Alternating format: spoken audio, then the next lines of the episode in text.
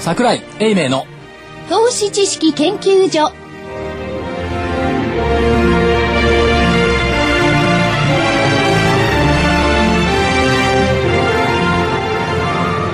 投資知識研究所場外乱闘編桜井泉の銘柄バトルロワイヤル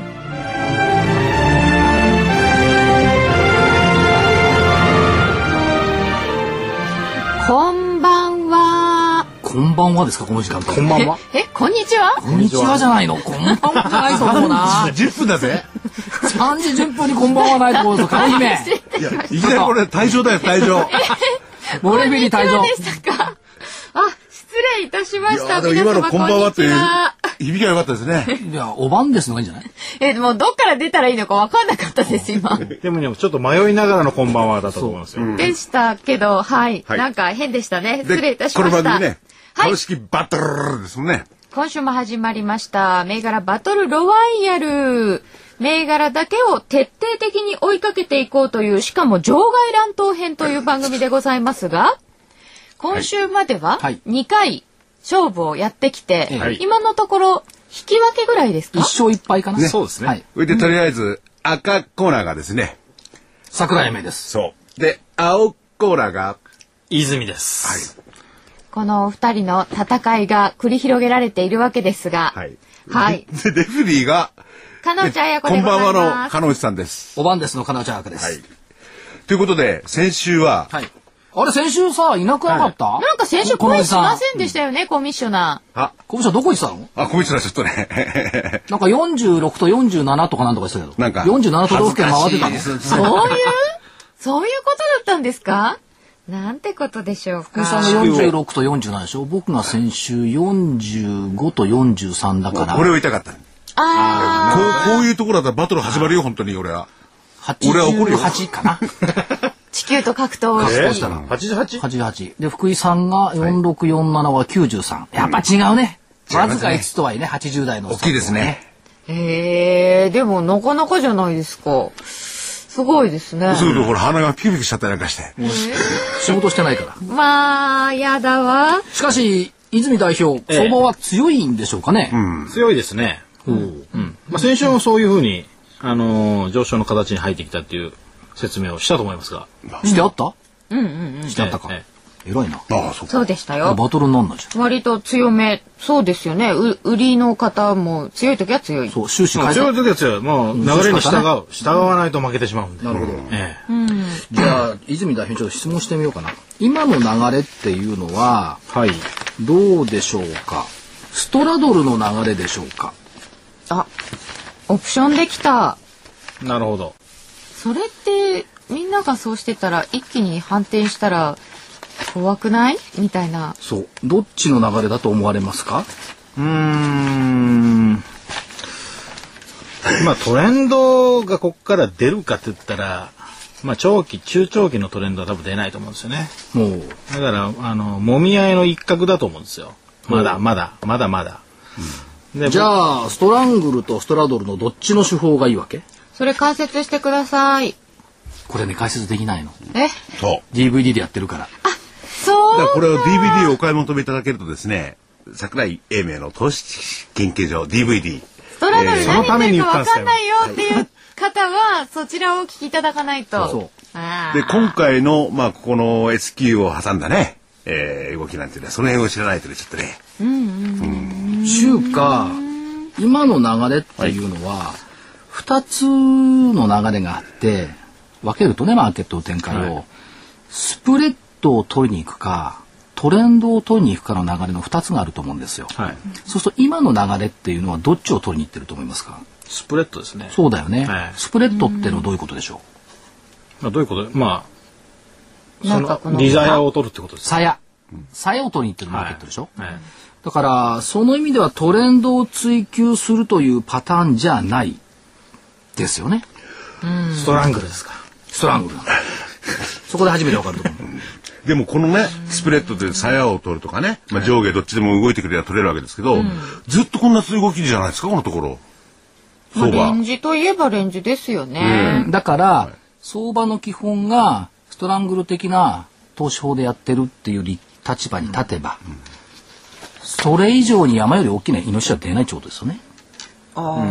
指数的には。ただずっとこのトレンドが今までずっと下げてたわけじゃないですか。はい。下げてきたのが、今そのね、も、もみ合いというか、うん、でそれはあの時間軸が短い時間軸で、えもうちょっと長い時間軸で見ると8500と9500のレンジでしょそうですね。でその間今入ってきて、やっとこの上昇に向かっているんじゃないないかなっていう形なんですよね。と思うか、、はいやまだレンジだから9号が上なのかっていうのか、そこでだからそれ日柄の問問題じゃないですか。そうそう時間軸の問題、はいで、その辺でね、私先週休みをいただきましたけれども、はいその前までは、えー、青コーナーの方の泉元木、ね、さんの方は、えー、75日方向線。はいこれがまだちょっとその先々週まで下を見てたんじゃなかったそうなんですようん。それはどう変わっそてきれまがすもう今上向いてるんですよね。で、立場をコロッと変えた。いや、これと変えたっていうか。 いや、先週なんかちょっと下げ切っちゃったかなっていう銘柄が増えてるって。下げ切った銘柄が、あのー、下限まで来てる銘柄多くて、方向性はまだちょっと下向いてるんだけど、ここで反転するんではないかなと。ただ、トレトレンドが出るかどうかっていうのはまだわからない。まあ、そんな感じだったんですけどね。じゃあ、今週に入ってきて、まあ、あー上げがあったりなんかしてですね、えートレンドはもう出てきましたですか。いや、まだだと思まいだま、す。あらまだトレンドは出てない。まだ必殺益を出さないわけですね。えーまだ。飛び蹴りとか、ロープのハンドル利用してとかそういうのは。プロレスじゃないんだよというのも、ニューヨークが今上限いってるんですよ。その関係、上うんその関係もあるんですよね。でニューヨークもその75方向線で見てるわけですか。見てます。ニューヨークってどっち向きなんですか上向きです。ずーっと上向きです。はい。高値取ってるんですもんね。でも上限いってるってことはあとは下がるしかないえっと、上限いってる時は、徐々に、まあ、あのローソク足で言うと、ナローレンジって言って、短いローソク足がずっと並びながらひ、あの、上がっていくパターンと、一旦長い陰線を引いて、それからトレンドを出していくパターンと、大体この2つなんですけど、どうも、あの、短いローソク足を重ねながら、徐々に上がっていくような形にも見えるわけですね。そうなると日経平均も強くなってくるんで、トレンドが出てくるかもしれない。ただそれにはやっぱり日柄が必要になってきますよね。このさテクニカルの人さ必ずなんかさ条件つけんだよねそうですよ。はい。うんこれがね特徴なのよもちろんもちろん。条条件販売ですから。こうなるかもしんないただしこういう条件においては日柄があったかね。これねすべからくね100人ね、あのー、掲載上がいたんでね100人ともそうだねだ条って件をつけ次るの日の朝に景色が変わるんですよ。それ一本変わると変わっちゃいますよね。変わるんです。うん本当にこれがね、あの違うところなんだよでも、それな、なぜそれができるかというと、分析がやっぱり計算なので早いんですよね。早いからできるんですよ。ファンダメンタルは、そうはいかないですよね。ところで売り持ちをなくした泉代表としてはまだ売り持ちないの、ないです。え、外したっぱなしですか話です。じゃあずっと遊んでんだ先々週、何にもしてないです先々週そう、先々週外したんですよね。はい。ああ、そっかじゃ。あ動いてないってことですか今お休み。今仕掛ける銘柄がないってことですね。へえ。だから今日売り銘柄言わないといけないんですけど、非常に厳しいんですよね。え、それこでもそ言いレンますジけどねって。ことですよね。でも言いますけど。まさにレンジ、うん、で、こういう時は、桜井さんはストラングルなんですかうんでもやっぱり買うんですかトフ。うんやっぱりレンジでしょでも大事ですね。だレンジの中でもだ指数で物事考えるのをやめましょうよっていうのをずっと言い続けていて、はい。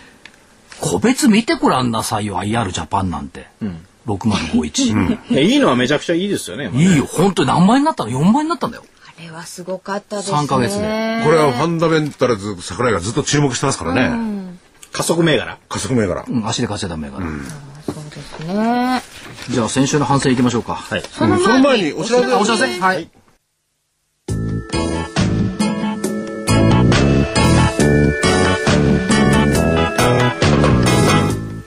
ここでラジオ日経の好評 DVD のお知らせです桜井英明の投資知識研究所 DVD は毎月投資に必要な知識や実際の投資に役立つノウハウをお届けしていますこの DVD は毎月テーマを選び桜井さん自身が実践で学んだ投資に勝てそうなノウハウや内外の投資家の動向さらにアノマリーなどに関しても丁寧に説明しています桜井英明の投資知識研究所 DVD 1本のお値段は8400円送料500円をいただきますまた徳間書店の大岩川源太さんの投資カレンダー実践塾 DVD も毎月発行しています来たる月の投資戦略をどうすればいいか投資カレンダーに基づいて大岩川源太さんが分かりやすく解説します投資カレンダー実践塾 DVD お値段は1本7350円送料は500円です桜井さんの DVD 健太さんの DVD お求めは東京03-3583-8300 03-3583-8300ラジオ日経事業部まで投資知識研究所場外乱闘編桜井泉の銘柄バトルロワイヤルはい。さて先週の結果発表です。先週の銘柄は、赤コーナー、桜井英明さんからは、TYO45、4358ジャスダックでした。はい。えっと、収録時9月6日の終値が111円で、本日は13日木曜日に収録しておりますが、100等円。1円安。あれ下がってるの意外そうな。あれあらあらあら残念だったな。そして、えー青コーナー、泉元樹さんの銘柄は、極東開発7226でした。ええ6日終値が622円、13日終値が657円。激沈じゃないですか。いや、そう途中下がってんだよね、極東まあ開まあ発ね。そうです。612円っていう安値がありましたが、えーっと、水木で上がっちゃいましたね。下げたのは下げたんですよね。まあ、泉ちゃんの銘柄は10円ちょうど10円極東開発を言ったところで分かったボラが高い銘柄出してんだなっていうのがよく分かりましたよあ、結構日々動いてますね。ボラがないとね、まあ重要な売視買、点売買がね、まあ、ロットがいけないんですよね。はい、私も言い訳言わせていただきますと、はい TYO 木曜日先週注目をいたしましたけど今週の火曜日かな業績の情報修正発表したんですよ、はい、116円まで上がってはおります。そう、でえーっとねすごいいい業績修正なんですよ、うん。コメント読むとね当社が事業を展開している広告業界におきましてはテレビ CM を中心に需要が堅調に推移しています、そのような業界環境のもと企画制作機能を一層充実させているテレビ CM 事業新たな案件の獲得が続くマーケティングコミュニケーション事業の双方が堅調に推移していることにより売上高営業利益及び経常利益は前回公表いたしました業績予想通りとなる見込みです純利益につきましては、えー、繰り延べ税金資産の回収可能性の見直しに伴いというふうに出てるうん。だから情報修正一応純利益してるんですけども、全く評価されなかった。ようこさんむしろ出て売られちゃったって感じ。え売られてない下げてもいないんだよね。 あ、そっか。そうですね一円安い。しかも年収来高値は一応更新したのかな、116円で。ちゃんと117円までありましたんで、だのに、んまあ今日は安かったですけどね。はい。でも注目銘柄と上げた翌週に、この情報修正が出るという、この機敏さ。うん。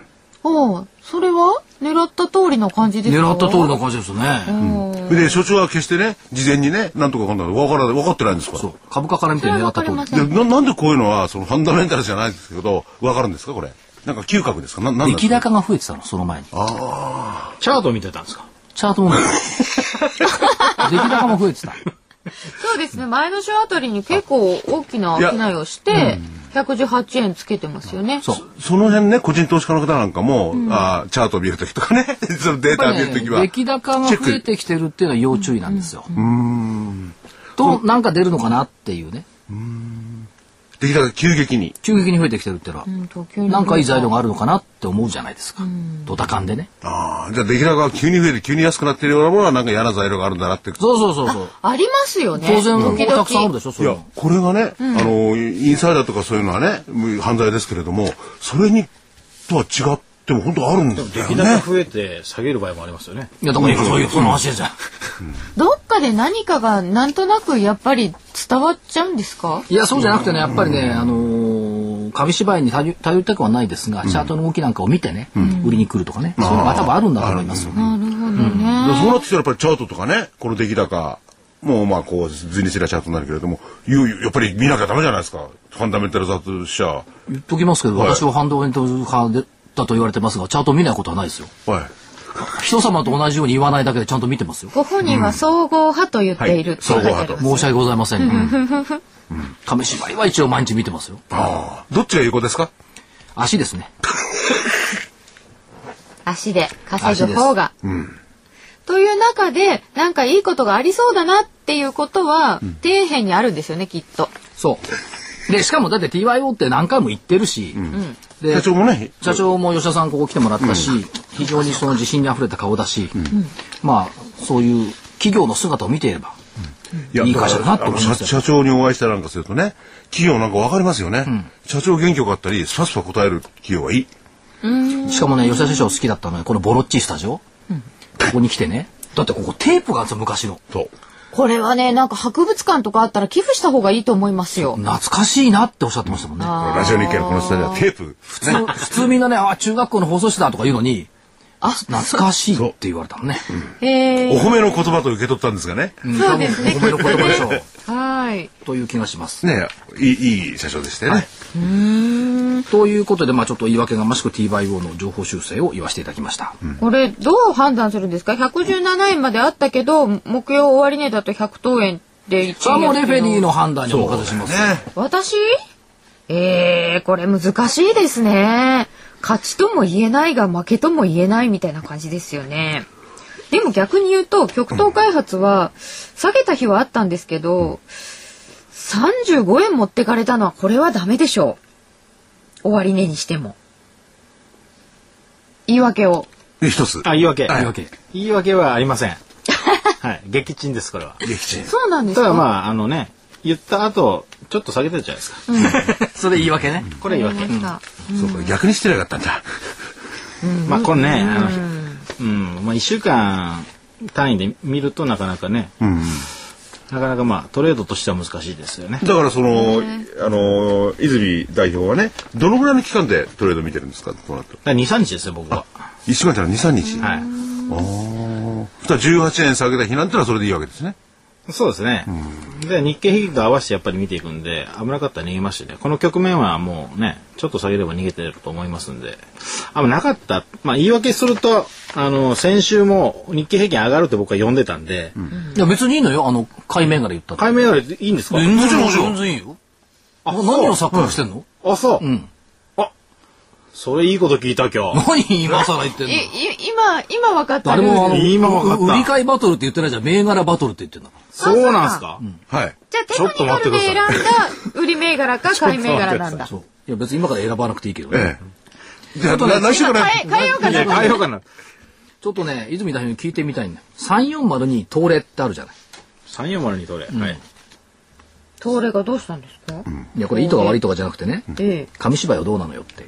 あチャートがどんなになってますでしょうか東レさん。 3242トレ。糸が悪いよ。いい糸、糸だと思った。いいとかですね。えボールだからい糸が。面白くない面白くないはい、わかりました。これは、あのー、かわ、買い銘柄じゃなくて売り銘柄なんですけど、もう、あのー方向線から乖離してるんで、どっちに下に、下にね。下に乖離してるんで、 75日線から何パーセントかした何パーセント下向きは下向き下なん向きなだのけれども、すでに離れているうん。ってことですかとなると買いも、買い戻しか、それ、あるいはどんどん離れてか、どっちになるわけですか。見方として。これですかうん。これは難しいな結局ね、あのーこういった中中途半端というか、中途半端な銘柄をやらないっていうのが基本なんですよね。まあそれはそれとして、はい今週ね目立った記事が日経の一面だったかなと出ていたのが一面じゃなかったね5面か7面かえーっと火曜日だったと思うんですけども東レ炭素繊維値上げっていう記事が出てたんですよ出てましたね。これね読むとすごい話なんですよ、東レは風力発電所など一般産業向けの炭素繊維を10月から値上げする、現在の国際取引価格の中心帯の1キロ27ドル前後から1キロ30ドルを目指す約10%値上げす10%るですねということですよね、すごいじゃんと思うじゃないですか、理由こっからが怪しげな のよ今後5年間で世界の風力発電能力が倍増する見通し、数年間で。今後数年間で世倍界,、増世界の風力発電量能力が倍に以上に増える見通しまあ、日本の中でもそういう計画をいろいろ出したりなんかして出ましすてよまね。すね。うん値上げで採算性を高めて成長投資に向けた資金を確保する。なんか、これまあまあ、まあ理解できるなんか一言あるんでしょそんななんかね順番が、逆じゃねえか逆だろうと思うでしょ、まずね、そこでね。それ正しい反あの反応だと思うんですよ。で、相当な量の、その、記事がね、この風力発電の未来が明るいっていうのがね、綴られてるんですよ。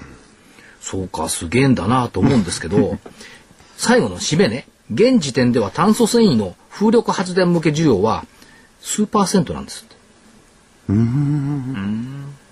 それをはい、値上げしたからとて、東レの業績が良くなるもんでもないでしょう。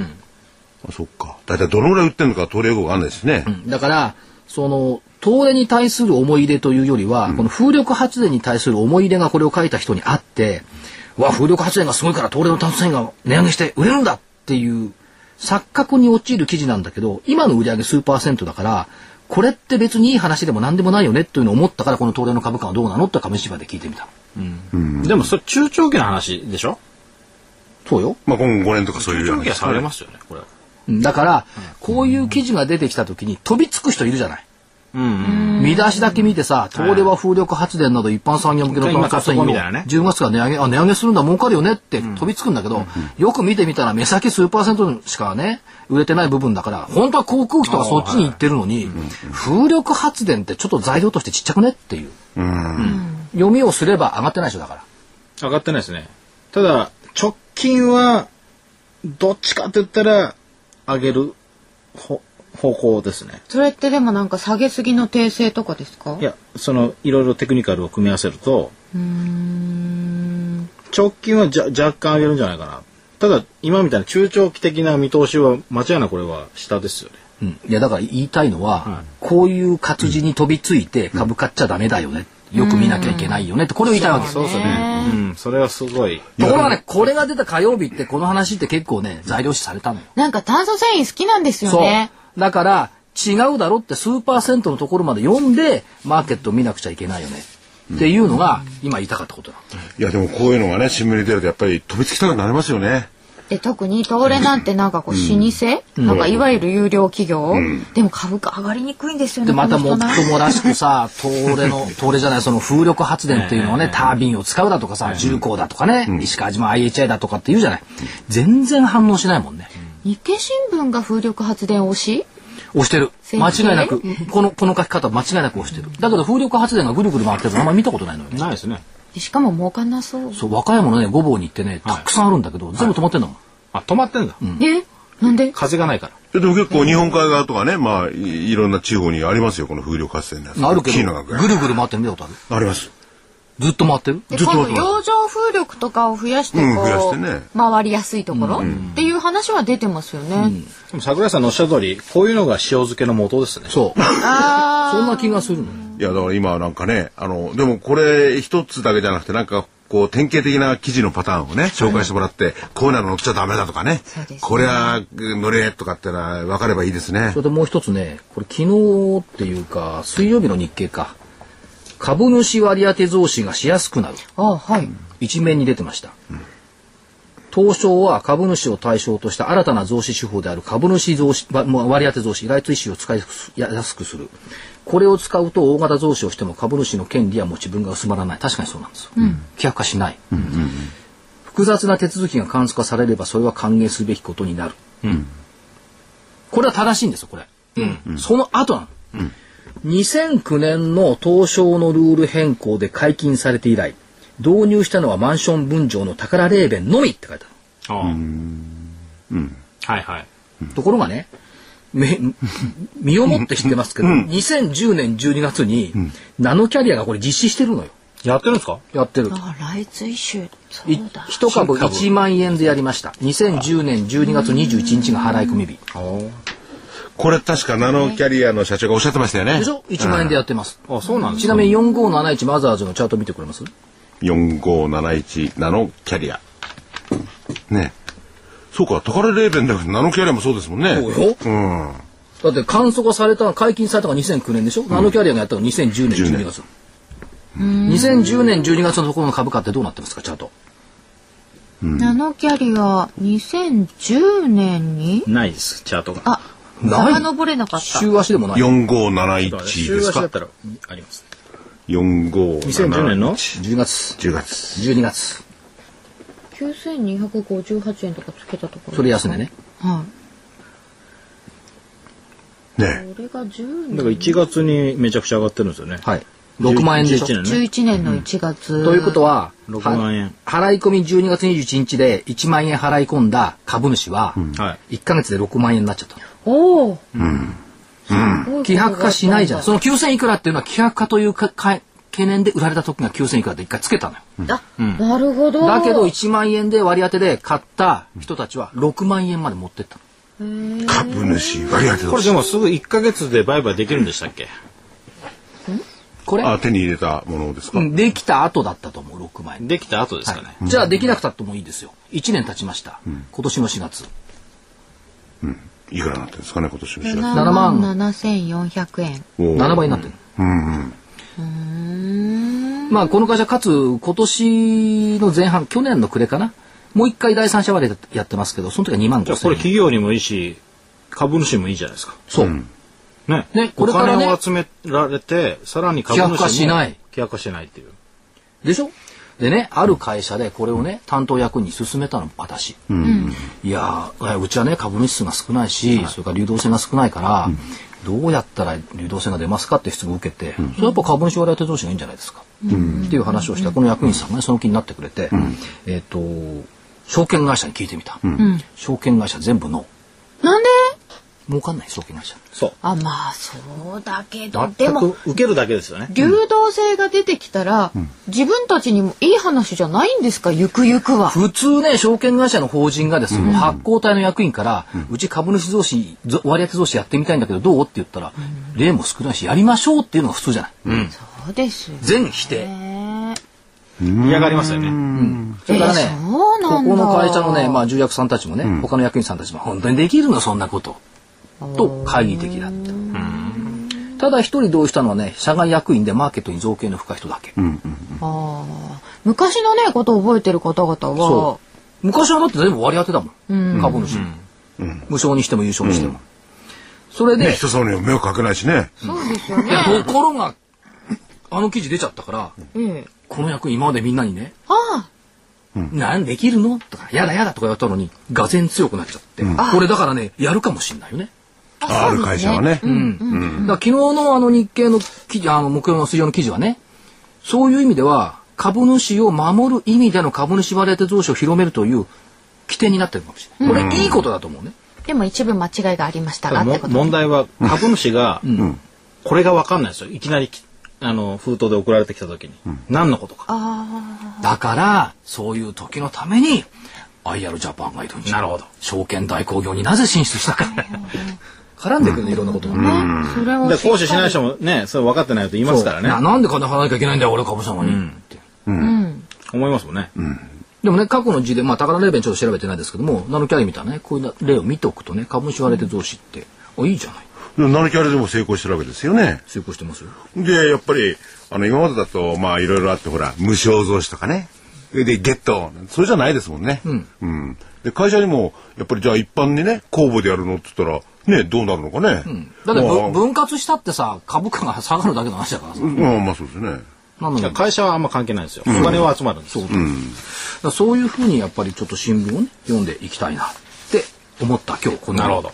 なるほど。それはなかなかあれだな。難しい。難しき、難しいんですよ、でも、それやるのは。まあ、まあこれね聞いていただいて新聞の見方もどんどん覚えていただくということでそう。であはとね、あ、メガネ君も。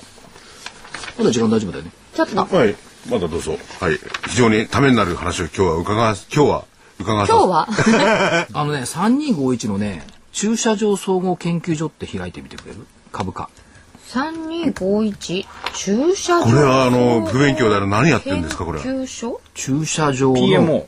うん、駐車場の展開と、えっと、コンサルティング。へ例えば、あの、光あるじゃない、この渋谷にできた。え。はい。光あ光れがね。あれね、はい駐車場つくあるんですけど、はいあれ受託して駐車場の管理を全部やってる。タタイムズとかじゃないですか。タイムズとは対極にあるの。対局なんですか。タイムズは機械式じゃない。はい。人パーク24とか、人がいてさ、いらっしゃいました。レパートの地下の駐車場だとか、ホテルの駐車場だとか、ホスピタリティが必要なわけですそね。の通り。へえ。株価ってどう ?180 円ぐらい。今日ね、ちょっと若干下げて、168円ぐらいかな。 168円ぐらい。まあ、業績はね、そこそこいいんですけどもね、き今日ちょっとほ訪問してきた。 3251。 167円ですね。で、話を聞いたらね、中国で駐車場問題が大変なんだって。あ駐車車場の中、車多いけど、ちょあるないんですないでしょ。。ないい。ないんですね。もともとそういう概念がなかった。あで、地下駐車場だとかをこれから準備しなきゃいけないって言って、ここにね、国連が乗り込んでいって、チーム作ってんだって。あ地下駐車場とかもないですかうん、今徐々にでき始めてきた。ようやくね。仙台規模とかね。で、この会社行ったらね、受付に国連の旗が立ってんのよ。あ。もう、えええなかなかないっすよ。国連の旗上場企業訪問 して、国連のあの水色の旗が立ってる会社って初めて見た。それは行かなきゃわかりませんわかんないでしょ国連のあれですか、あの、アドバイザーかなんかなってるわけですか国連のその駐車場、中国、国連の駐車場問題委員会ってなんだって。はいはいはい。え そんなのあんですか、うん国連に。そういうの日本支部はここの会社なの。え国連の、そうなんだあのそう。だからこれが、これは中国だけじゃなくって、東南アジアもやっぱり全部大変なんだって。駐車場というかね、ないから。ー、ああ、そうなんですね。でも、これはこ国連だかどうだかちょっと精査してみないとわかんないですね。いろんな機関があるんでね、国際的にね。いやいや国連の一部も、本当国連です本か当。 OECD とかそん、まあ、それうんはここに。国連あれば。だって社長本人がいるんだ、間違いない。あ、国連いろいろやってますね。あとも国連のものって。で、なんとか部門の支部。は面白い。なんか大規模なところが得意って書いてあります。そうです。だここにから光とかね、ホテルだとかね。い。で、まあ、日本においてはそういうホスピタリティがあるような。そう。これでね、例えば百貨店なんかやってると、一番買ってくれるお客さんはね、電車で来ないでしょうん確かに。車で来るでしょ、で、その車で来るお客さんに対してね、機械式の駐車場で無味乾燥でやったら怒るでしょ、そこはやっぱりきっちりやれば、たくさん買ってくれる人にはそういうオーダーをしなきゃいけないっていうのがポリシーだって、やっぱり。なるほど。確かに駐車場を使いますよね、デパートなんか行くときに。だから機械式だとね、入れるのはめんどくさいしね、そう本当に出られるのかどうか不安になるときあるもんね、あれ。でしょ、これね、だから駐車場からね、いろんなものが見えるってのは目から鱗だったの今日。そうですね。面白いですね。これは面白い。あの、どこが空いてんのか分かんなくてぐるぐるしちゃったりとかもしますよね。そうそういうとこねホテルなんかでねその、お客様がね、まあ、特に女性のおば様方おば様って言っちゃいけないのか、お姉様方がねお昼のお食事とか車で行くじゃないパンクしたとしたらどうしますか直せないよね、それを駐車場管理してる人人があパンク直してあげますよとかやってあげたらなんと娘さんがそこで結婚式やっちゃったとかねああ。なるほどね。そういうつながりが。そうだそういう世界をやっぱりせ機械じゃできないものがあるんだってわけなるほど。日本的ななんか高付加価値っていうかサービス精神ですね。ところが中国のその大型駐車場はこれなんだってへえ。機械じゃないんだって人なんだ。んええそれは人材でが。その人もね10代の駐車場って結構高齢者が多かったじゃない受付とかの人たち、今はね若い子どんどん入れて女性も増やして、明るくしてるんだって駐車場、それだけでも変わるんだセっキュリてティの問題もあるんじゃないですか、やっぱり。当然ねそういう場所だからね、そうか。車の、なんか、中の泥棒。そう、それも防げるし、はいええこれはい今、今と言いますか、えー木曜日はいくらですかね。 167円い167 167円、167円。出来高できてるまだできてないでしょうん。僕ね、出来高見てないんで。よく出来高見ないで顔やってんねん出来高全く見てないんで。 167円。これ何株単位なんですか167円で1000円でしょうか。いくら100です100ですか ?100 ですかおおま。 1万6700円か最低売買代金マザーズなので。結構できてますね。うん、出来高が結ちょこちょこあると思うんですけども、こういう会社をね、やっぱりね、まあ、私が最初に行ってから株価が動き始めるのは大体3ヶ月から半年してからですからね。 これ、できてどのぐらいの会社なんですかもう歴史ありますよ。確か。いや、それで、この名前で駐車場やってるんですかまあ、それは、パークなんとかとか違って、こう、看板があるわけじゃないですもだんってね。管理してるからそれは分かんないしわ。かんないです運営ね。を受託受託だからなので、ちゃんとは下げる形をしてるんですよね。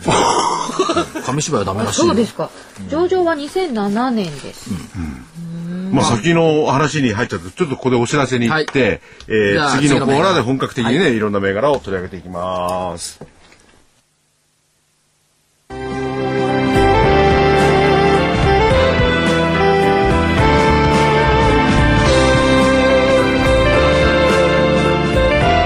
エコ W サマープレゼントキャンペーン先端医薬品開発のナノキャリアが東京大学と共同で作り出した新しいタイプの美容液エクラフチュール W 7月から9月末までの3ヶ月間限定でお求めいただいた皆様の中から毎月抽選で50名様にもう1本プレゼントさらに期間内にお求めいただいた皆様全員に1000円相当のサンプルを2本差し上げますそれだけではありません期間中は送料無料ですあなたのお肌を潤いあふれる透明な素肌にお求めは03-3583-8300ラジオ日経事業部までなお8日間以内の未開封商品のご返品には応じます返品費用はお客様のご負担とさせていただきます投資知識研究所場外乱闘編桜井泉の銘柄バトルロワイヤルということでいよいよ今日のタイトルマッチです本日の銘柄は何でしょうか何個あげようかなまあいいか上がる銘柄持ってくればよかったなな。んか悔やんでる今頃知らなかったな。そんなルールいだや、ったご一緒なの、あ、ミスで した。すいません。じゃあねあのチャートがビカビカにいいやつからいきましょうかおお8242 8242H2 H2O リテイリングをリテイリングうん水泉さんココメントしない方がいいと思うな8000番台に水の会社ないと思うよあ H2O だから今水って映ったんですか僕にね、そういう知識はないですから。だって8242いや、でもそいやのこ、の人コード番号知らないしコード番号全くわかんない。あの、両者がくっついた時にはね、なんでこんな名前なの僕自身思いましたもん。 H2O でしょうん水じゃないですか。ね申し上げておきますなんで阪急と阪神ね。これって普通にデパート行ってる分には全然面にしないんでしたっけうん H2O ってうん阪急と阪神いや、看板も関係ないですよね。あの、銀座なんて。そううんやありましたっけ、まだ。でこの間、この頃 H2O っていい動きしてるよねとか話したらある女子アナさんが、H2O って阪急と阪神じゃないですよね。阪急と阪神は阪急阪神ですよね。さ、それは電鉄だろうって。阪急阪神も死んでとってたんだけど、H2O もいいの、どう動きどめちゃくちゃいいですよ。うめちゃくちゃいいよね。うん。8242か。本当だ随分綺麗にだのに、はいだのにっすよ。PBR0.91 倍。1倍いってないの。おーかつ、信用倍率、厚くはないけど、0.09倍。あこれで。ーそれはい今い日いくら800円台かな800円。840円のコー今日とあの木曜日の終わりでね、金曜日じゃなくて846円13日の終わりね昨日の寄り付きが793円でしょ昨日が水曜日ですよね。水曜日、この2日でね、相当上がってます。上がってんのよなんでですか、これ。えメルマガで書いたから出た。それ社長のメールマガですね。水曜日のメルマガの注目株 H2O リテイリングそれは、それはなぜですかえ理由はなんか、理由をつけて書いたんでしょ高校生に当たったかからじゃないですか。違うよやっぱね PBR0.9 倍で上がってきてる銘柄で信用倍率0.09倍だったらこれいくらなんでも安くないかいと思って業績見てると堅調なんですよ、これまた押してきたら買いたい銘柄ですね。もう一ついきますかはい。 9474 9474。 9474、全のロブロイえあ全輪前輪地図だな。あこれ新値だ確か俺も。へえ。これ、今から買いですかうん月曜日に891円で注目したのよね891円月曜日。月曜日 本日900円今日60ぐらい上がったね本日木曜日木曜日の買い銘柄でよろしいでしょうかいいよ木曜日なのに、あ、月曜日なのに、まだ木曜日まで来て、来来週なんかも当然視野に入れても、う全然だこれはって、ねだって新年追いですよ今何をビビってんのよ新年おいでうん上がった銘柄の方が上がるんだからいや、でまあでそれはね、おっしゃる通りなんですよ。そうなんですで理由を聞きたいのはそれは何ですかまたその理由は地図でしょ地図です皆さん今最近あの最近ほら地図コピーできないじゃないパソコンで。いや、できるのもあるようにできないのもあるじゃない私そうは。なんですかあ、あんまり外回りしてないね。印刷できないできないでしょちょっと前までね、印刷ってのあったじゃない。え、できなくなったうん。あれ今ってうちのパソコンが変とか私の使い方が変じゃなくてできなくなってる。あ、そうなんですかそうなんだ。そうするとどうするかっていうと、それももちろんできるのもありますよ。どうするかっていうと、覚える。違う。お覚えて今日神田行ったら偉い目にあってどっかわかんなくなる。相手の会社が。いや、大変どでどうすするんですよ。かもう新しい携とこ行帯くと。で見る。地図出してみるしかないじゃん。見るですね。そうそうそう。まあ、使うれでしょはい。あ、えスマホが出てきて入ってるスマホ関係にも全然入ってるの。 Google マップで見ますよ。で Google でもいいけど、使えばカーナビとか携帯向けの配信っていうのは前例多くない多いあのです、多けいです、あ多いでのす。、カーナビはそうですよね。でしょ、そうすると、このニーズはさらに増えてくる。連続増配。うーん。そう害なんだ。ずっと増配ですか前期今期ね。全国旗を。へえ。ちょっとその理理由がいまいち飲み込めない部分があなるんでチーズみんな使ってる使えますよでしょ、うんそのでも Google かもしれない。商用仕様ですね。商用仕様。ああ、そうですよね。だから、ウェザーニュースが売れてるのと一緒よ。ですよね。天気情報と考。え方がね。カーナビ向けが、ちょっと復調そう。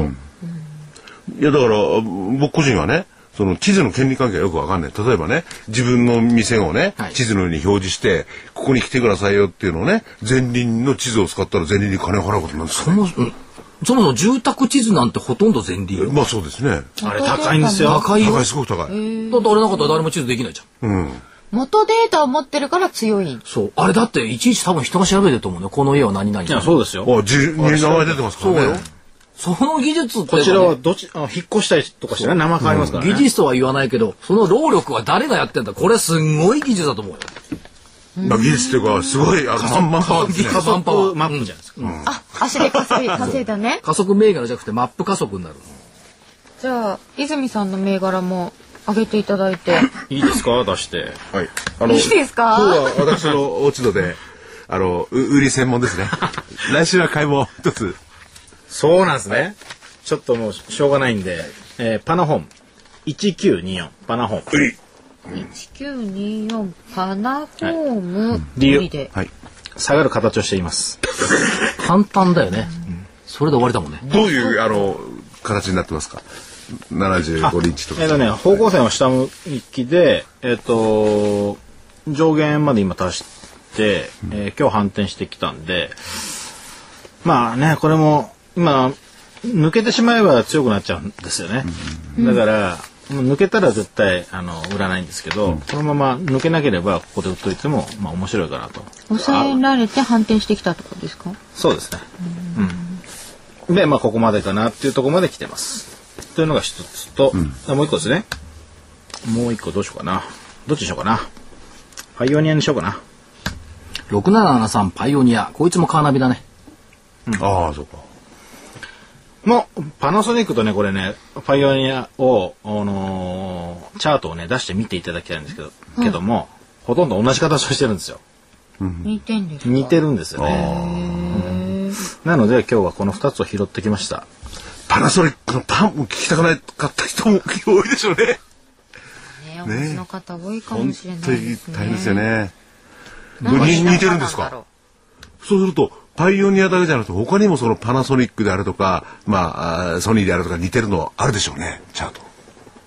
うーん、ありましたよ、結構。ただ、まあ、あのこのパナホームとね、パパイオニア本当似てるんですよ。